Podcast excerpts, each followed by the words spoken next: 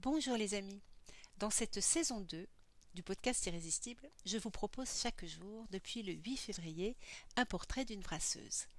Ces épisodes sont courts et volontairement enregistrés en voix unique parce que c'est une petite série, comme j'aime à la présenter, et donc au fil des jours, pour le plaisir de mettre en lumière au travers de ma voix les mots que j'ai reçus de ces brasseuses interviewées. Qu'elles soient d'ailleurs remerciées ici pour le temps qu'elles m'ont accordé. Donc aujourd'hui, nous sommes le 14 février et nous allons en Bretagne. On quitte donc le bord de mer où nous étions hier en Normandie, à la brasserie du Phare, euh, chez Sarah, pour arriver dans les Côtes d'Armor, précisément dans le centre Bretagne. Je ne vais pas me hasarder à parler en breton, même si ce n'est pas l'envie qui me manque.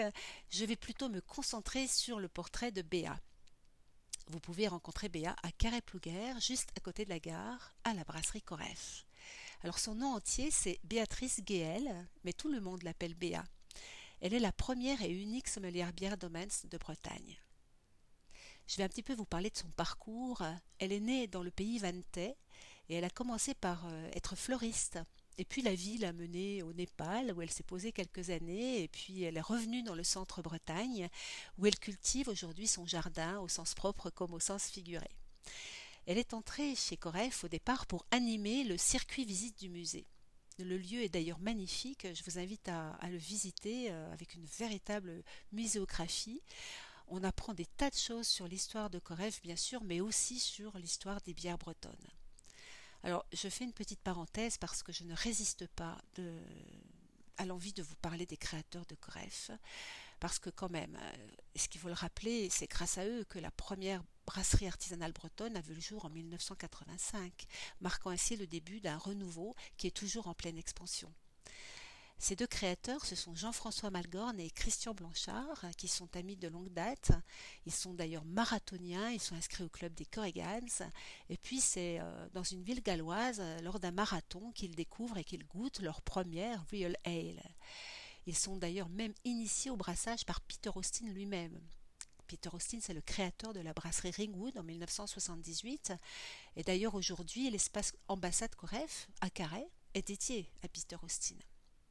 Alors pour en revenir à Jean-François Malgorn et Christian Blanchard, ils décident de créer chez eux, à Morlaix, à leur retour de, de Pays de Galles, une Real Ale bretonne.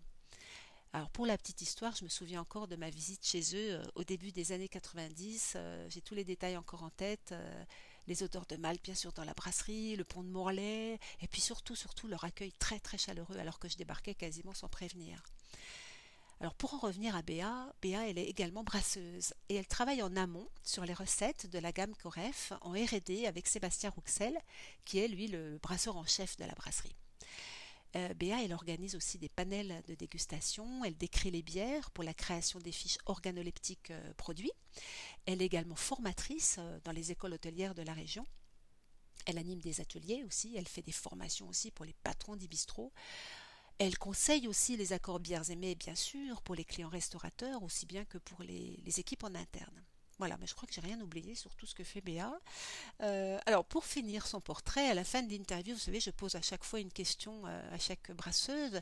Qu'est-ce qui euh, te met en joie au quotidien? Et voilà ce, ce que Béa m'a répondu. Elle m'a dit chaque matin quand je me lève, j'ai la joie d'être vivante. Je trouvais ça magnifique. Et chaque jour, de rencontrer des gens passionnés, c'est vraiment ce qui me, ce qui m'anime au quotidien. Moi, ce que j'ai envie d'ajouter aussi, c'est que Béa, ce qui la caractérise, c'est aussi son rire ultra communicatif, euh, également sa passion pour la musique métal, et puis son envie d'apprendre qui, est absolument permanente, et comme euh, son envie de, de transmettre. Et puis pour finir, quand même, j'ai envie de vous parler de sa grande goule, comme elle dit parce qu'elle en parle elle-même avec beaucoup d'humour, et puis que sa grande goule, justement, elle est quasiment indissociable aujourd'hui de la vie de la brasserie Coref.